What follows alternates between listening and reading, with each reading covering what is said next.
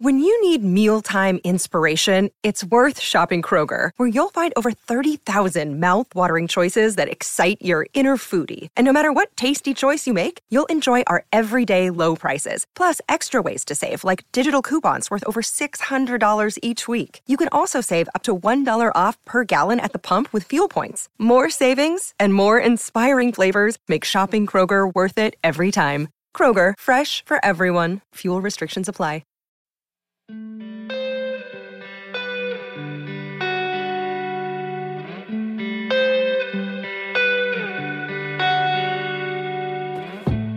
This is Fortune's Wheel, a podcast history of the late Middle Ages. And I'm Jonathan. It's all about young Roger de Hauteville today, as the baby of the Hauteville brood takes his first steps into the world of international politics, warfare, and legend building. I um I think you're going to really enjoy Roger's story, but it coincides with his older brother Robert Guiscard's story, which, as I've said, is leading us on a direct collision with the mighty Eastern Roman Empire.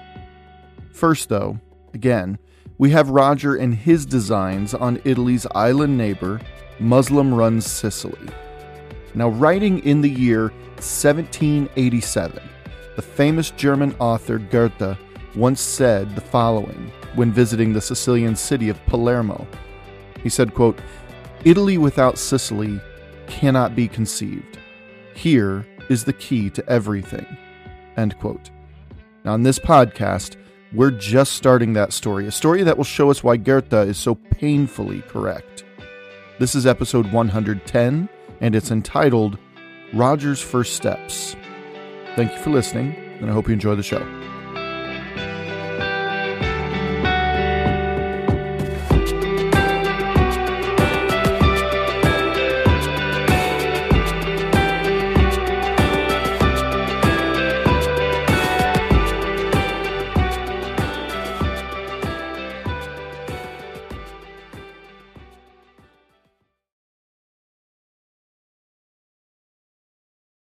So far on the podcast, whenever southern Italy was talked about, we were reminded of the continuing strained relationship that hallmarked every new Hauteville boy who ventured into southern Italy. Though the Hauteville brood began with the eldest son, Serlo de Hauteville, the rest of them had enjoyed stories galore from southern Italy about Normans who had found much success and wealth and fame there. Not to mention something that these boys were simply not promised land. The Hauteville migration, because that's really what it was, began with the fourth eldest boy, Humphrey, joining second born William Ironarm and third born Drogo. Though the strain was far less between those brothers due to their shared parentage of both father and mother. However, things were further strained when Papa Tancred remarried, and had a whole new brood of children, the first of whom to move south would be that woman's firstborn, a man who came to be called Guiscard. By that time, William Ironarm had died and Drogo was in charge. It was Drogo who sent the youngest down to Calabria in a fool's errand, but the young man returned having subdued the wily and rebellious Greeks in the wild mountainous toe of the boot. Then a few more Hautevilles came south, though none of them earned the prestige as their older brothers. Drogo died, leaving Humphrey in charge, and Humphrey really disliked his younger brother, Robert Guiscard, but needed him all the same, even having him by his side at the famous, or infamous, Battle of Civitate in 1053, when they captured Pope Leo IX. Humphrey died, but not before naming his infant son heir to both Apulia and Calabria and placing Robert in charge. Well, we know how that turned out. Robert immediately stole Humphrey's domain for his own and cast the young boy, baby really, aside. Not harming him necessarily, just, you know, stealing his inheritance. With Robert Guiscard in charge, as of the year 1057, that is, though some sources say as early as 1056, the youngest and last of the Hauteville brood, arrived in southern Italy to join Guiscard. His name, as we know, was Roger. With that quick rundown, I think we're ready to, you know, get into the meat of the episode. Now, Roger de Hauteville was, yes, as I've said many times, the baby of the Hauteville family.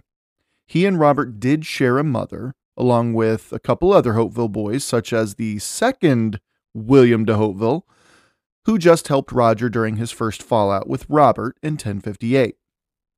But make no mistake, the competitive nature of the Hauteville boys never really went away.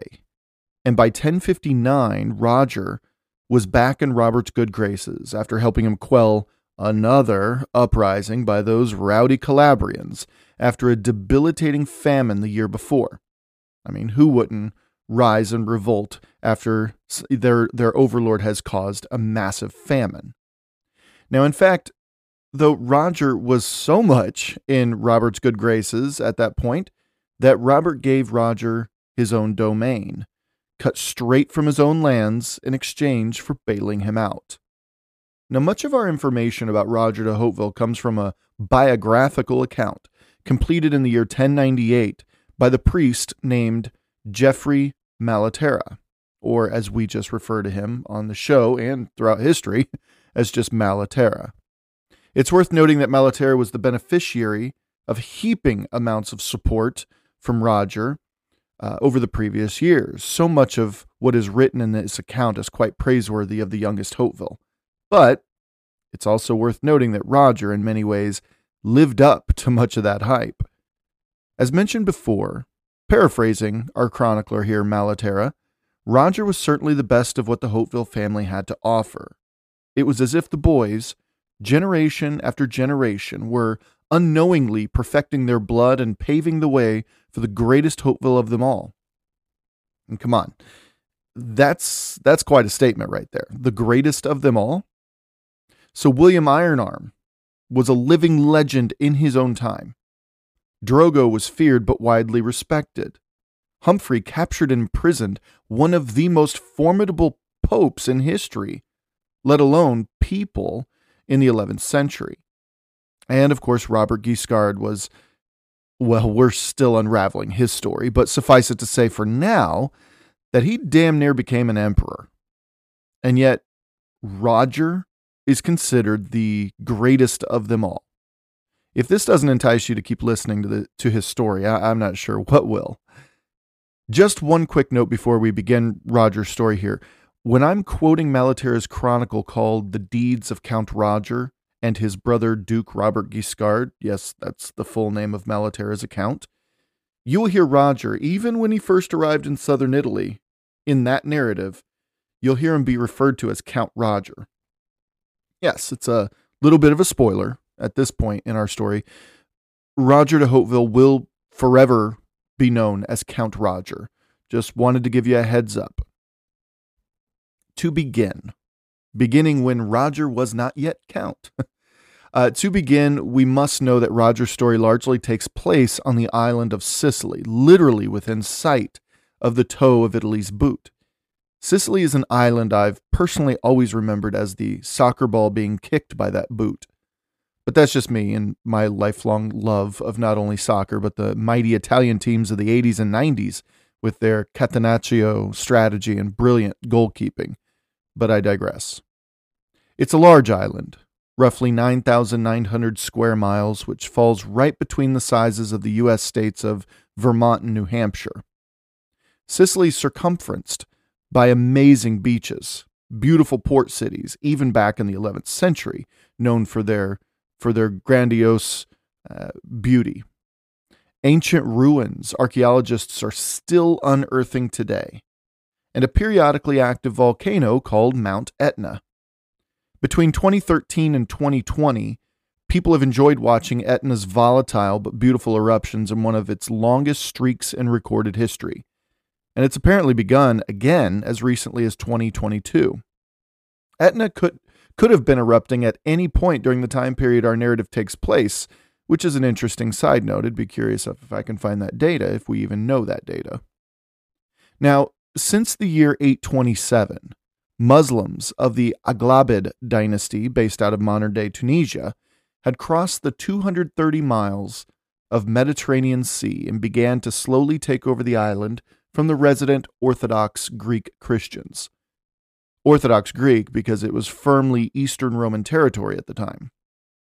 From the year 948, the Aghlabids were replaced by the Kalbite dynasty, the Kalbites being under the sway of the more powerful Fatimids out of Cairo that we've talked about.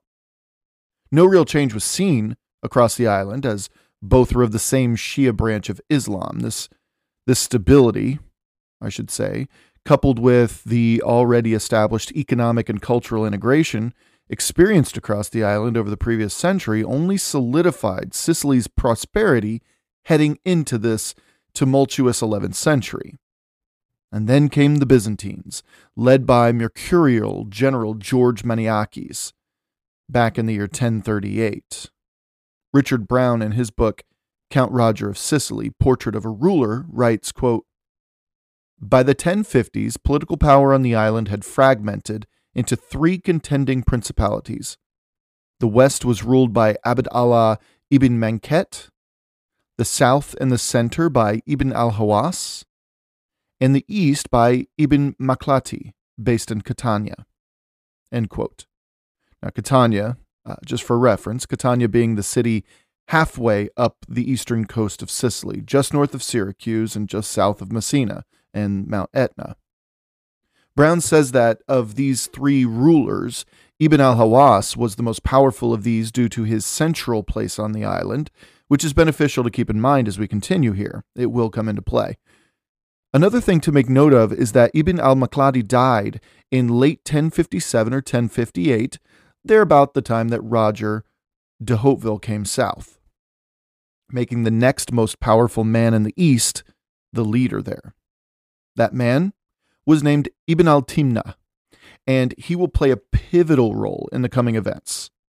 Ibn al Timna was also married to Ibn al Hawas's sister, so his ties to the power in the center of the island were very strong. Though culturally and economically connected, Sicily was fractured, and this fracturing was exacerbated by the Byzantine incursions in the late 1030s and 1040s, which Maniakes did a great job pitting one emir against another in his quest to re Christianize the once Greek Orthodox island. Now, we pick up from last episode's narrative as the now Duke Robert Guiscard, having just taken his oath to protect and serve Pope Nicholas II and his successors, as he arrives from Melfi at the Calabrian city of Cariati. Roger was already there, having conducted a siege for the previous few weeks to no avail. But the moment Robert's banners were seen outside Cariati's walls, the city just gave up. They knew the destruction that Robert Guiscard was capable of. If you remember from way back on the podcast, it was Calabria that a younger Robert de Hauteville earned the very nickname Guiscard, or the clever, or the wily, or the fox. Those are the translations. And depending on who was calling him Guiscard, it should be said, depended on whether it was a good thing or not. The people of Cariati were most assuredly not using the name positively. So Cariati had given up instantly. They just knew what was in store. Now, a quick point to make that John Julius Norwich, in his book, The Other Conquest, points out was that Robert Guiscard merely put his little brother in charge. Yes, he approved the siege. That was the whole point in putting Roger there. But what young Roger did would mark a turning point in the Normans' already legendary rise in southern Italy. See, Roger decided on his own to do something that only Lombards had done in the region thus far. Roger ordered the construction of siege engines, which were devastating structures that amplified the impact of a siege and offered a variety of advantages to the besiegers, such as higher vantage points, for instance, which really helps out on a battlefield. It shocks me to think that not a single Norman army had done that as of 1059. And again, it was young Roger who was the first to use them. Now, this besieged city, Cariati, was really the last point of defense for the coastal city of Reggio, way down at the tip of Italy's boot, like I said, on the coast. Though it's certainly the closest point from the mainland to the island of Sicily, at least in terms of more urbanized centers of population, that is. Though it was the closest, one could still see the opposite shore way off in the distance, namely the snow covered peak, that's right, of Mount Etna that we've mentioned. With Cariati defeated and now in Norman hands, Reggio was simply sold to the Normans. Yeah, just sold. What was so big about Reggio? Well, Reggio was the, you know, de facto capital of Calabria.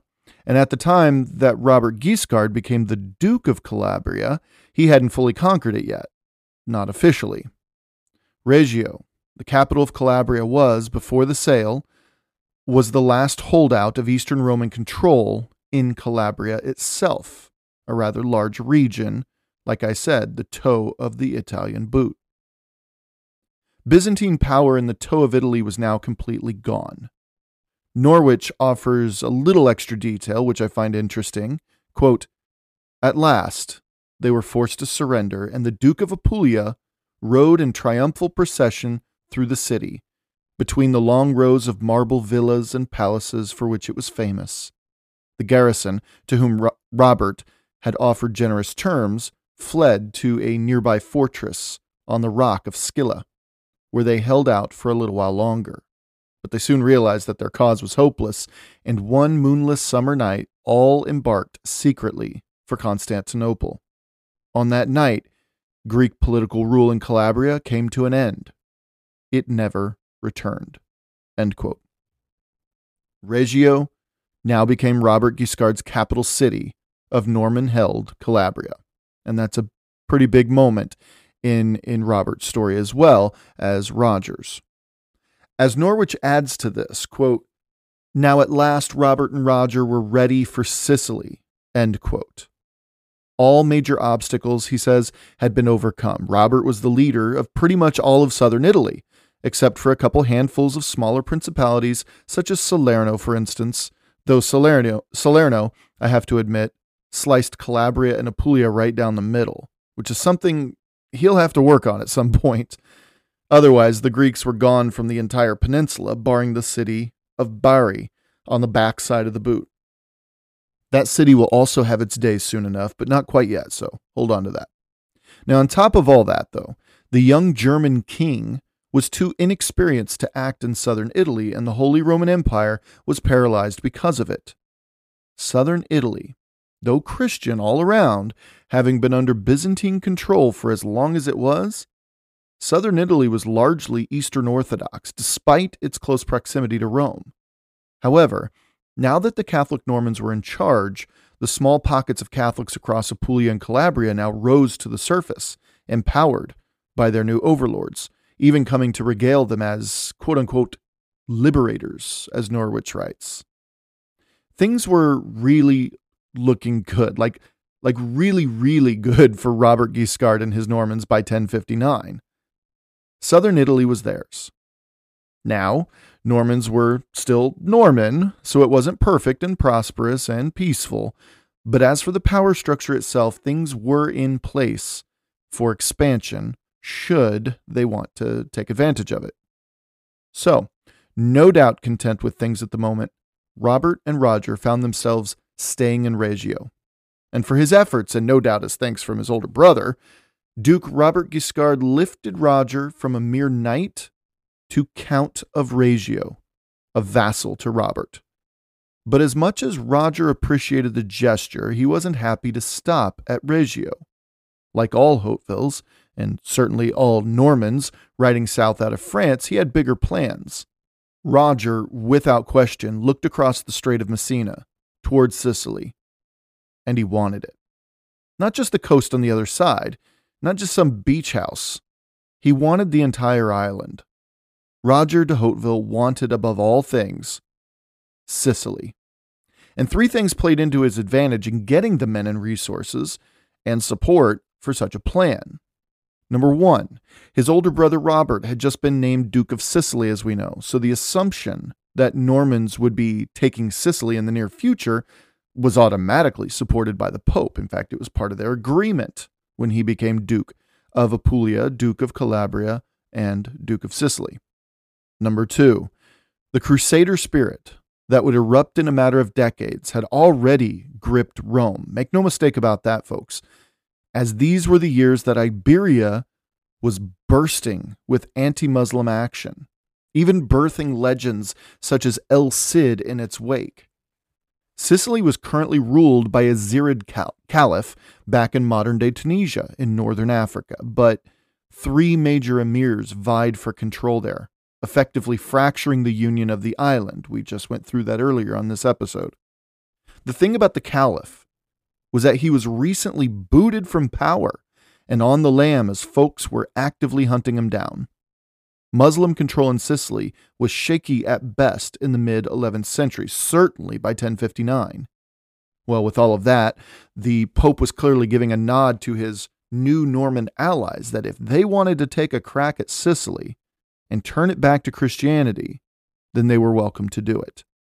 In fact, doing such a thing would probably not only result in massive stores of new wealth, but also an untold generosity from the papacy itself. That was, that was a pretty good deal, pretty good gamble to take. So, number three, finally, we have the fact that, religion aside, Sicily was home to untold numbers of Saracen pirates. Port cities such as Palermo, Syracuse, and many others were homes for these bandits who constantly raided the coasts of Italy, even as far north as Genoa, which was currently experiencing a little boon as it was striving to contend with mighty Venice on the other side of the peninsula. Genoa, for those who might remember, would be the powerful maritime city state that would one day call Christopher Columbus a national hero of sorts. These Saracen pirates were everywhere, and they were a scourge on Italian prosperity and trade. They could very easily be likened to the central Mediterranean's version of the Vikings up north. Either way, these Saracen pirates had to be defeated once and for all for Calabria to prosper and grow. These three things, as I said, played very well into Roger's designs and motivations on Sicily. Malaterra writes this when Roger first heard, quote, that Sicily was in the hands of the infidels, end quote.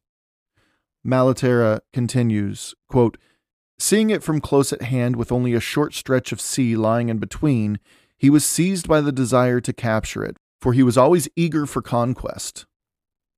He perceived two means by which he would profit one for his soul, and the other for his material benefit. If he brought back to divine worship a country given over to idolatry, and if he himself possessed the temporal fruits and income from this land, thus spending in the service of God things which had been unjustly stolen by a people who knew him not. It's worth noting that the word him in Malaterra's writing right there was capitalized, thus implying that the Muslims who ruled over Sicily were not only infidels themselves, which at the time was a word used on both sides of the issue to describe the other, but also implying that Muslims simply were not known to God, that they have been misled, that they were worshiping an idol in place of the one true God. Yeah, I mean, those are fighting words, certainly today. So Malaterra didn't really hold back in his outlook on Islam, and this is important because he was writing during the 1090s and those who know their history know what happened between Christians and Muslims in that decade, what erupted then. The religious fervor in the decades leading up to the Crusades was what directly fed the fire of enmity between two of the three branches of the Abrahamic faith. From Iberia, which we've discussed already with El Cid et al., to the Seljuks after Manzikert, to now Sicily. It may be a Spanish word, but Reconquista wasn't solely a Spanish thing, it wasn't a Spanish idea. It didn't belong to the future Spaniards. The Mediterranean, if you haven't noticed already during the 11th century, from west to east, was catching fire, and these two religions, Christianity and Islam, were simply the tools and the ideologies used to fight land and legitimacy and cultural wars that sadly persist today.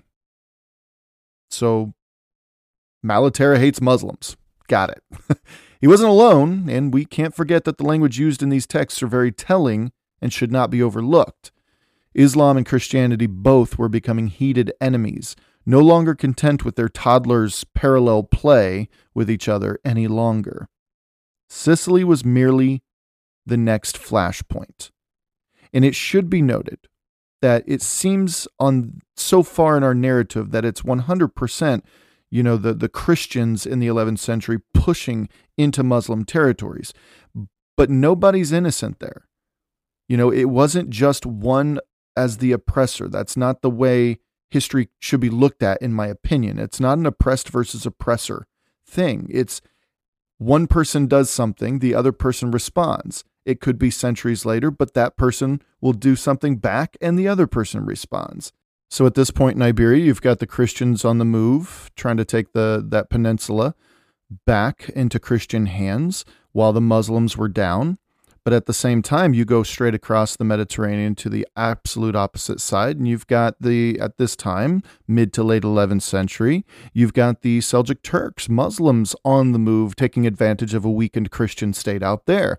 It's just the jostling back and forth of history. Now, just not one group is the oppressor forever in history. That's just not the way it works. Um, and I find that a very uh, silly silly argument to make when studying history. But see here, Sicily was merely the next flashpoint. And it's interesting to think that, you know, the Christians on the west were making the moves and the the Muslims on the east were making the moves. And here's Sicily where there's almost an even battle between both of them, right? One side wasn't pushing more than the other side, I suppose, at least not in the beginning of the Norman conquest of Sicily. But again, Sicily was merely the next flashpoint, right smack in the middle of it. So it's very, very interesting Reconquista movements or crusading movements from the 1150s on through to the beginning of the First Crusade. So Roger de Hauteville was the spark. It was Roger de Hauteville that took the flame uh, amid other sparks, such as other sparks being George Maniakes, William Ironarm, Robert Guiscard, and yes, even Ibn, al- Ibn al Hawass, who had his own designs for the island, which we'll get into as well. In the end, though, it was Roger de Hauteville. So in May of 1060, from the city of Reggio in Calabria, Roger sets off with 60 knights across the Strait of Messina, the very same strait where Odysseus met another obstacle on his journey home millennia earlier after the Trojan War, when he had to navigate these treacherous waters inhabited by two and hear me on this, two of the most terrifying Greek monsters in its famous mythology that of Scylla and Charybdis. Roger landed in the dark of early morning, and residents of the area in and around the populous city of Messina were quite unaware until that morning. They immediately became enraged, says Malaterra, quote, when they realized that their enemies had invaded their territory, and in particular because they saw how few they were. End quote. Now, in other words, they looked at Roger's measly 60 knights and were, were offended that this Nor- Norman ponyboy would think so little of them to only bring such a small force. Quote, they hurried from the city gates as fast as they could and went out to engage them. End quote. When this happened, Roger, being the clever young lad he was, having been raised on the stories of his older brothers and the feats and tactics over the previous couple decades from others, other Normans as well, well, he pulled his forces back and he retreated. It said he even organized it in such a way as to make it look just chaotic enough of a retreat to express surprise and fear among his men. This filled the men of Messina with such pride that they relaxed just a bit. It was at this point that Roger abruptly turned and attacked them with the force of a small tsunami. The Muslims had no chance to respond except to drop everything and run back to the safety of their walls of Messina. Roger raked in the horses, the weapons, the food, everything else abandoned by the local militia, and then proceeded to chase them all the way back to that city. But Roger knew something that the locals were unaware of. See, while he was pulling the entire garrison including any and every man of fighting age and ability, mind you, away from Messina, leaving the city completely vulnerable, filled with nothing more than women, children, and the elderly. See, Robert Guiscard himself rushed the city walls, took the city without any fighting to speak of, and immediately made a deal with the ruler of Messina, the Emir Ibn al Timna, to help the Emir resolve his issues with neighboring Emir Ibn al Hawas, the powerful one, the Muslim powerhouse of the island, that is. That's right. While Roger drew the military away from the city, Robert swooped in and completely undermined the Muslim political structure in the east part of the island, further fracturing the already broken Muslim hierarchy. Keep in mind the familial ties of Emir Ibn al Timna with Ibn al Hawas. Ibn al Timna, again, was married to al Hawas's sister. So Roger and Robert Guiscard, they were right off the bat a pretty deadly one two punch, if there ever was one. The beginning of Sicily's end of Muslim rule happened within a 24 hour period in May 1060. It's almost unbelievable, but it happened. And it was this campaign against Messina that began Roger's legend. Now, from Messina, Malaterra tells us that within weeks, the two Norman brothers had swept northeastern Sicily, taking the city of Rometta next. After Rometta, they took the towns of Centuripe and Paterno, and then promptly constructed a castle at San Marco d'Alunzio on the peak of a high mountaintop overlooking the Mediterranean Sea on Sicily's northeastern coast. It was close to the ocean for easy access to the island, and it was a strategically sound place with not only a spectacular view, but also a spectacular 360 degree vantage point. They may not have been, excuse me, they have, may not have found a better place to build a castle in those early years of the Norman conquest of Sicily. Yeah, sorry, England. You're not the only wealthy, prosperous, and insanely fertile island nations who, who were conquered by the Normans. So what? Roger and Robert Guiscard now have a firm foothold in Sicily, and the rest of the conquest is history, right? Not exactly. See, strangely, with Messina's emir firmly in their pocket, Guiscard leads his little brother and their knights back across the Strait of Messina to Calabria completely abandoning the island for the time being. Now it's weird because Normans rarely played the part of the patient conqueror. When they took a city, they took the damn city. However, when Mess- with Messina, they abandoned it. We don't know Roger's reaction to this, but his brother was still above him in the hierarchy of Norman rule in southern Italy, so whether Roger approved of it or not was not a fight he was ready to have. Not yet, anyway taking their first steps off the boat, back in Calabria, back on the mainland, Robert received word that Apulia was in an uproar. Calabria he could understand, but Apulia was fairly calm when he had left it, so it was a bit of a surprise. Robert Guiscard placed Roger in charge of everything in Calabria while he jumped on a horse and headed northeast toward Apulia, swinging by to pick up another Hauteville brother, a far lesser known though still in a position of power in the region, a brother named Mauger. And when the two Hautevilles reached Apulia, Robert had learned, according to Malaterra, quote, that nearly everyone had been plundering his property, which was, in consequence, in great disorder. He spent the whole winter carefully restoring and refurnishing it back to its original state. End quote. Basically, the guy got he got ransacked. It was at this time that Robert Guiscard, as we know, became officially Duke Robert of Apulia and Calabria, making Roger Calabria's count, hence Malaterra's use of the title Count Roger. Told you it would come together. Make no mistake, though, Robert Guiscard leveraged his recent activities in Messina in order to get the title of Duke, because it wasn't just Apulia and Calabria that became that he became Duke of. No, as we know, the Pope declared him Duke of all of Sicily as well. Pay no mind to the fact that Robert didn't own a single grain of sand on Sicily's beaches at the time, or even a single lemon grown on its multitude of lemon orchards found across the breadth of the island. To the Pope, the fact that he had the ambition to control the island and turn it once again to, to the Christian faith, this time, it's important to point out the one true faith of Catholicism in their eyes. Well, that was enough. And as far as he was concerned, that was far more than what was needed to give him that duchy, at least in name. So, just as Robert Guiscard planted the seed of rebellion with the Emir of Messina, we can look at Roger's acceptance of his brother's promotion as his own seed for his own future plans in Sicily. Give Robert the win now, knowing he will have the last laugh. That's a statement made in hindsight, but it seems to fit whether true or not.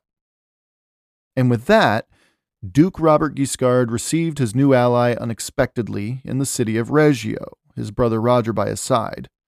That new ally, Emir Ibn al Timna, when it was discovered that he had cut a deal with the invading Normans while they were off fighting Roger's forces, well, he'd been expelled by the people of Messina. Well, I mean, that wasn't the whole story. That, that was the official story, but it wasn't the whole story. It seems Ibn al Timna killed his sister's husband for some reason. And the man's brother, a guy named Belcamet, a powerful warlord in the area of northeastern Sicily, defeated Altimna and sent him packing.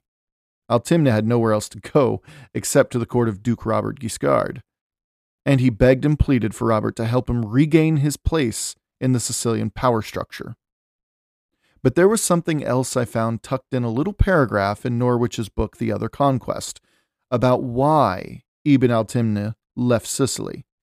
And I'm wondering if the story about killing his sister's husband was tucked inside of this other story.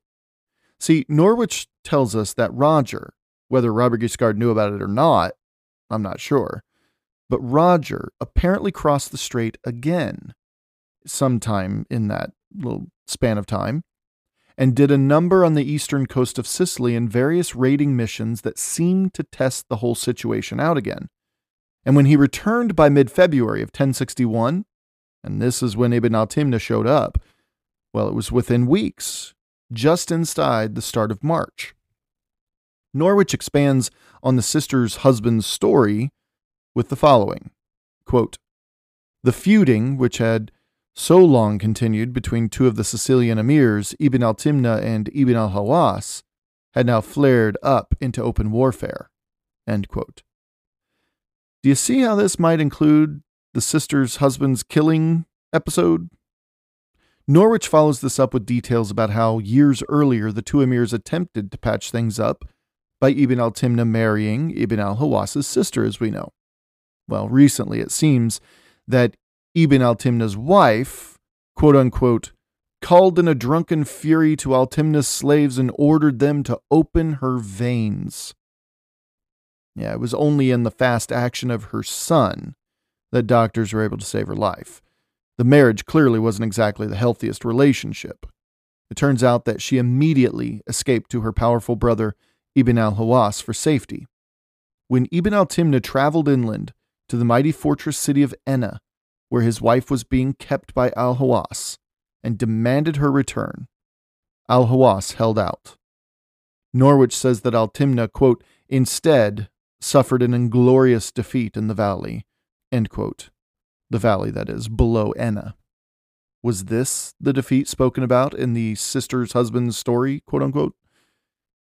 It seems likely to me that they are one and the same, and it doesn't erase any detail of the former story. Maybe Altimna's sister was married to a man loyal to Al Hawas as part of the patching up that gave him Al Hawas's sister in marriage. Again, it seems likely that Malaterra may not have been privy to the other information. We know that other chroniclers were also tracking the story, but they were chroniclers based in Muslim Sicily. Namely, an Arab historian named Ibn al Athir wrote about how when Altimna escaped to Calabria, that he promised Robert Guiscard, in Norwich's words, quote, no less a prize in return for the liquidation of his enemy than the domination of the whole of Sicily. End quote. Well, to a Norman, such a claim was certainly worthy of the effort to explore further. Duke Robert gave Roger the nod to explore away. I say explore in quotations here, giving the young count the service of one of his most able and experienced knights, a man named Geoffrey Riddell. So it was in the early spring of 1061, Count Roger, along with Ibn al Timna himself and about 160 Norman knights, well, they crossed the Strait of Messina yet again, but Messina wasn't in Roger's immediate crosshairs. Roger landed his forces at his new castle at San Marco di again on the north coast of Sicily, and then worked his way back east toward Messina.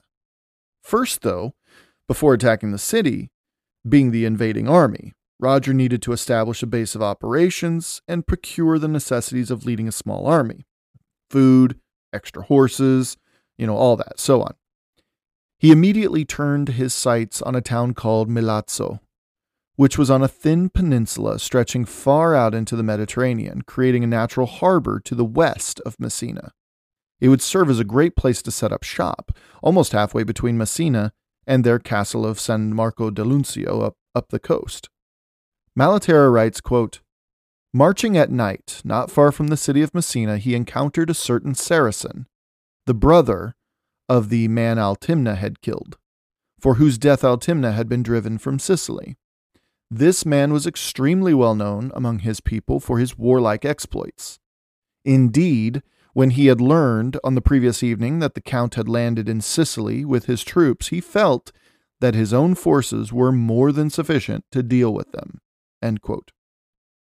It was this guy, with his big ego, who apparently thought he could take Roger's forces head on and bully the Norman off the island, if not kill him outright. This guy marched by night, and we see him meet Roger's forces on their way to Milazzo. This somewhat took Roger by surprise, as he was comfortably riding ahead of his army under the cover of night. Malaterra tells us that he was, at the time, understandably, wearing absolutely no armor whatsoever. Roger had only his shield hanging from his horse's flank and a sword strapped to his waist. The chronicler continues, quote, When by the light of the moon he observed the enemy's arrival, he had gone too far in front of his squire to take his armor from him. Indeed, it was possible that the latter, if he had seen anything in the darkness, had fled. So he put on speed and charged his enemy, armed with only a sword, he killed him with a single blow, cutting him in half. The body lay in two pieces, the horse and personal effects he gave to one of his men. So that was that for the man who defeated and expelled Ibn al Timna, apparently, cut in half by an armorless Roger de Hauteville. As much as I love this story, I, I'm just not sure I can quite believe it. He certainly could have defeated the man in battle, even one on one combat right there in the moonlight. I mean, Roger was known for that. But it just seems awfully similar to another Norman who traveled south and kicked off his own legend. Remember back when to when we discussed William and Drogo de Hauteville, both fighting under General George Maniakes? They were attacking Syracuse, desperately trying to wrest control away from the Saracens who had occupied it for nearly 200 years. Well, the emir burst forth from the gates of Syracuse in a last ditch effort to push the Byzantine army away, and it nearly worked. Maniakes called for a full retreat. From his high vantage point, he could see the battlefield spread out before him. He could see his Greek soldiers running back. He could see his Varangian guard under the leadership of a young Harold Hardrada in full retreat as well. But right smack on right smack in the middle of the battlefield, he saw one Norman knight, William de Hauteville, turn and face the emir himself as the emir rode toward him. On foot, this crazy Norman sprinted at the oncoming horse, and according to the story, cleaved the emir into two with one blow. The shockwave across the battlefield was enough to win the day for the Byzantines, as well as earn William the nickname Iron Arm. So was Roger, the man who commissioned Malaterra to write his biography, mind you. Was Roger simply using the story of this older brother, the first de Hauteville boy to, to ride south and become famous on his own? Was he just using that? It was certainly a powerful kind of story to tell, but is it entirely true? I don't know, but I don't think so. But here's a better question, I think. Does the truth actually here matter? On the other hand, I will always say that the capital T truth matters, but legends also serve as entertainment. So, in those regards, I would say that the capital T truth of this can be played with a bit. I'm curious to hear what you think. Does it really matter how Roger defeated this enemy, in your opinion? Well, either way, Roger's legend had begun. The next day, he set off to take both Milazzo and Rometta before heading to the coast to offload his booty to be sent back for safekeeping in Reggio. Now, from the perspective of the people of Messina, come daylight and news traveling the few miles back to the city of what had occurred that night, they could now see with their own eyes in the distance Roger packing up his riches on a nearby beach. They mistook this for Roger heading home and decided to take the youngest Hauteville by surprise.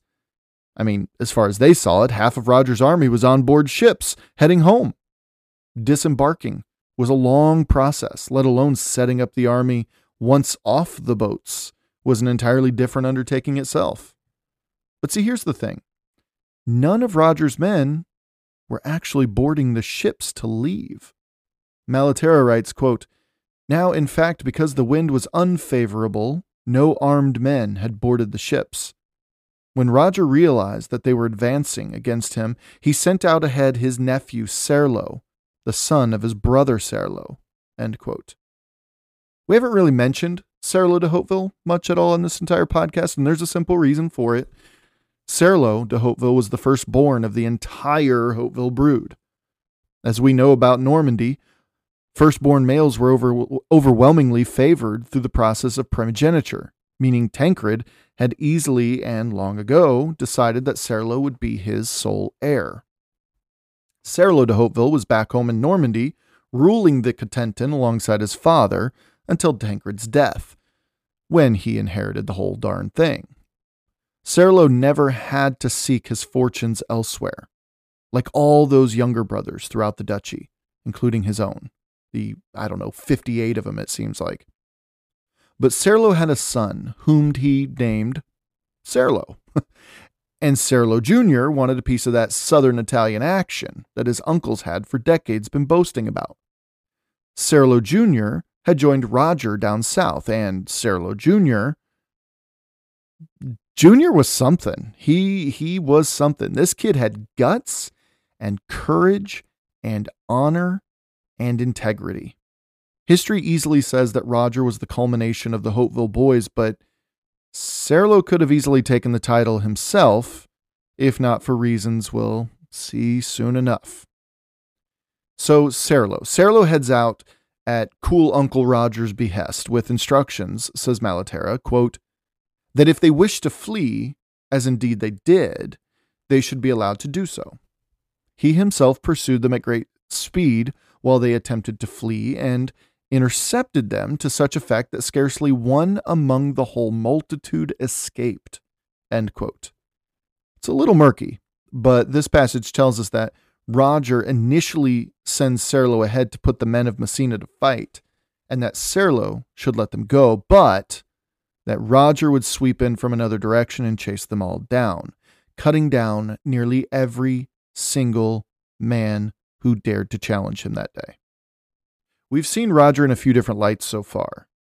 He's shown cleverness when he took the beaches at night, you know, drawing the men of Messina out for a fight only to feign a retreat before charging back, the whole time knowing he was buying time for his older brother, Robert Guiscard, to sweep in to an empty Messina and take it. We've seen Roger boldly charge into an enemy camp in the middle of the night without any armor and cleave a man in two, winning the battle before it even began. Roger's taken towns.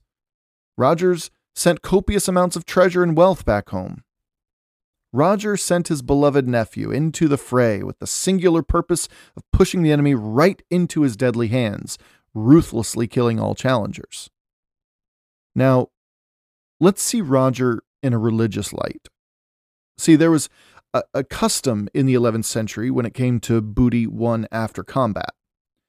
That which was taken during or after a battle, that which was once Muslim property, could not be given to God or a saint or an angel as a donation for good fortune or favorable weather, or food, health, or things like that, agricultural health, whatever.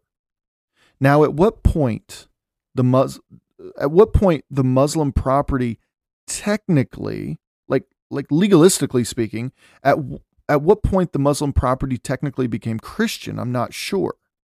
But it was generally accepted around the Mediterranean that Christians couldn't just take from Muslims and turn right around and dedicate it to their God. So, in the case of Roger trying to get his wealth back home to Reggio, and the weather and the seas simply not cooperating, well, Roger was said to have dedicated the wealth he was putting aboard his ships to a church in Reggio that was destroyed by his brother's earlier campaigns into Calabria years earlier. Malaterra writes, quote, It may seem that by giving the booty to God, they acted against canonical sanctions, end quote. Malaterra, see, he reasons it through. He does a little uh, spiritual gymnastics, if you will, and he decides, quote, We do not think it absurd to take from those who trust in God, neither through their mouths nor in their hearts. Basically, if they're Muslim, it's okay to steal from them and then dedicate it to God in some way because, you know, it's a way to wash away the ick of Islam. That's pretty much what he how he reasoned it through. He continues, quote, Indeed, it does not seem unreasonable to give what has been taken away from those who use things ungratefully, in that they do not recognize the giver. End quote. Malaterra's stance on Islam among so many others throughout 11th century. And it goes the other way too. Muslim chroniclers, they said their piece. Jewish chroniclers said their piece, although probably a little bit less. They weren't really in a position of power anywhere. But see, Malaterra's stance on Islam seems to be that having perverted, and this is my estimation of what Malaterra perceived and some of these other Christian chroniclers, so it's not me here.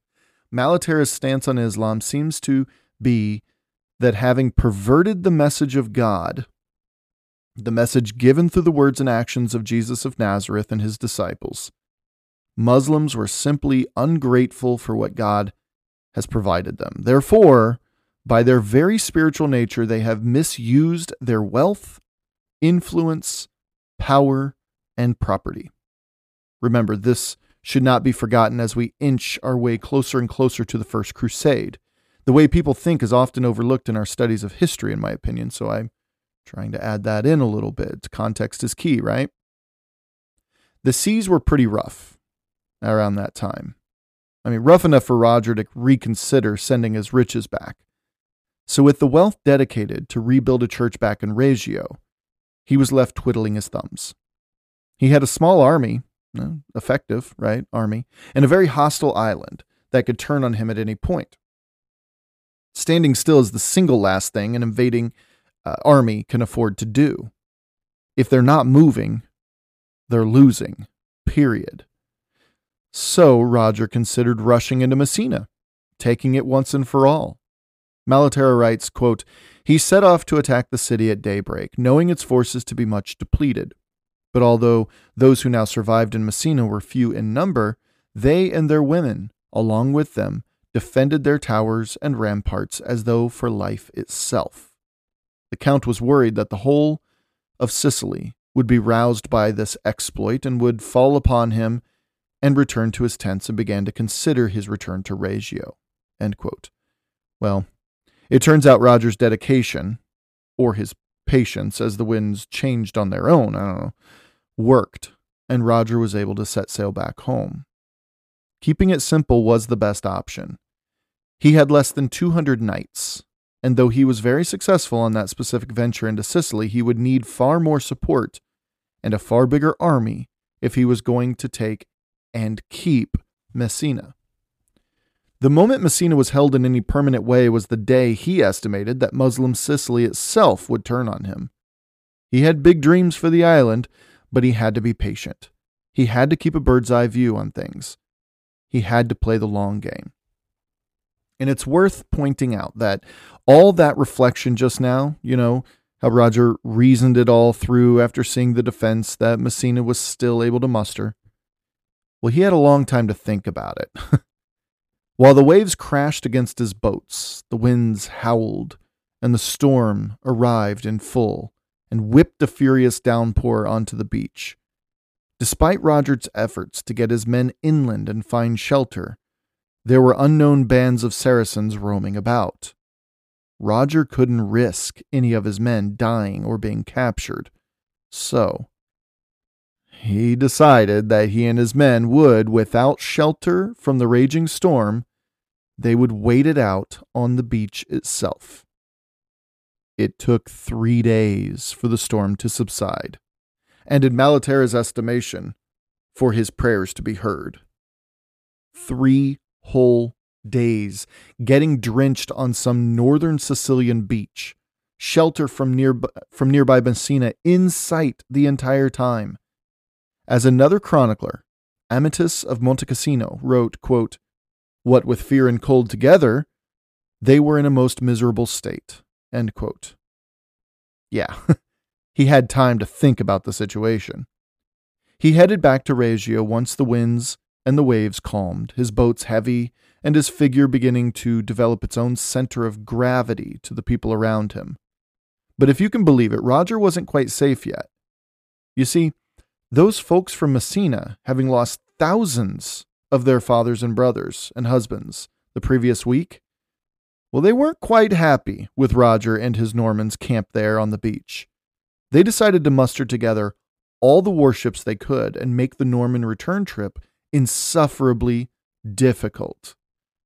It wasn't exactly a measure to fight and defeat the Normans, more to just inflict as much revenge on them as they could, as much as much hatred and resentment on them as they could. Norwich writes that, quote, the ensuing naval battle continued to the very entrance of Reggio harbor. One Norman ship was lost, the others, battered but still afloat, struggled into the port to discharge their exhausted and shivering passengers. The expedition, after so promising a start, had ended in something suspiciously like a fiasco. End quote.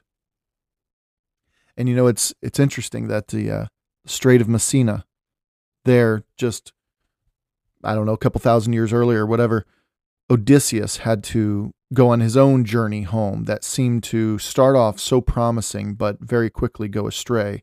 And there, Roger de Hauteville was going through the same straits as Odysseus did. Uh, in, in you know obviously not one to one comparison circumstances, but but similar enough for the metaphor, right? But what hurts the most about the whole thing is that is what Norwich says simply, quote unquote, the blame lay squarely on the shoulders of Roger. Back in Reggio, he made good on the promise to what he was to do with the wealth he accumulated. So, after paying his men their shares, he donated the rest to rebuild the church of St. Andronicus just outside of Reggio. But Roger wasn't finished. As soon as he reached safer shores, he was already looking back over his shoulder, planning how he would enter the island next. I mean, there was a lot to reflect upon, a lot to look back and figure out what went wrong and what could have been done better. It's what every successful leader does. Besides, greatness isn't an achievement, greatness is more of an aggregate of great things achieved. Roger was bound to make mistakes. Keep in mind, he was only approaching, what, 30? Uh, he was in his late 20s. The question we're left with is how will Roger bounce back going forward? Thanks for listening. Until next time.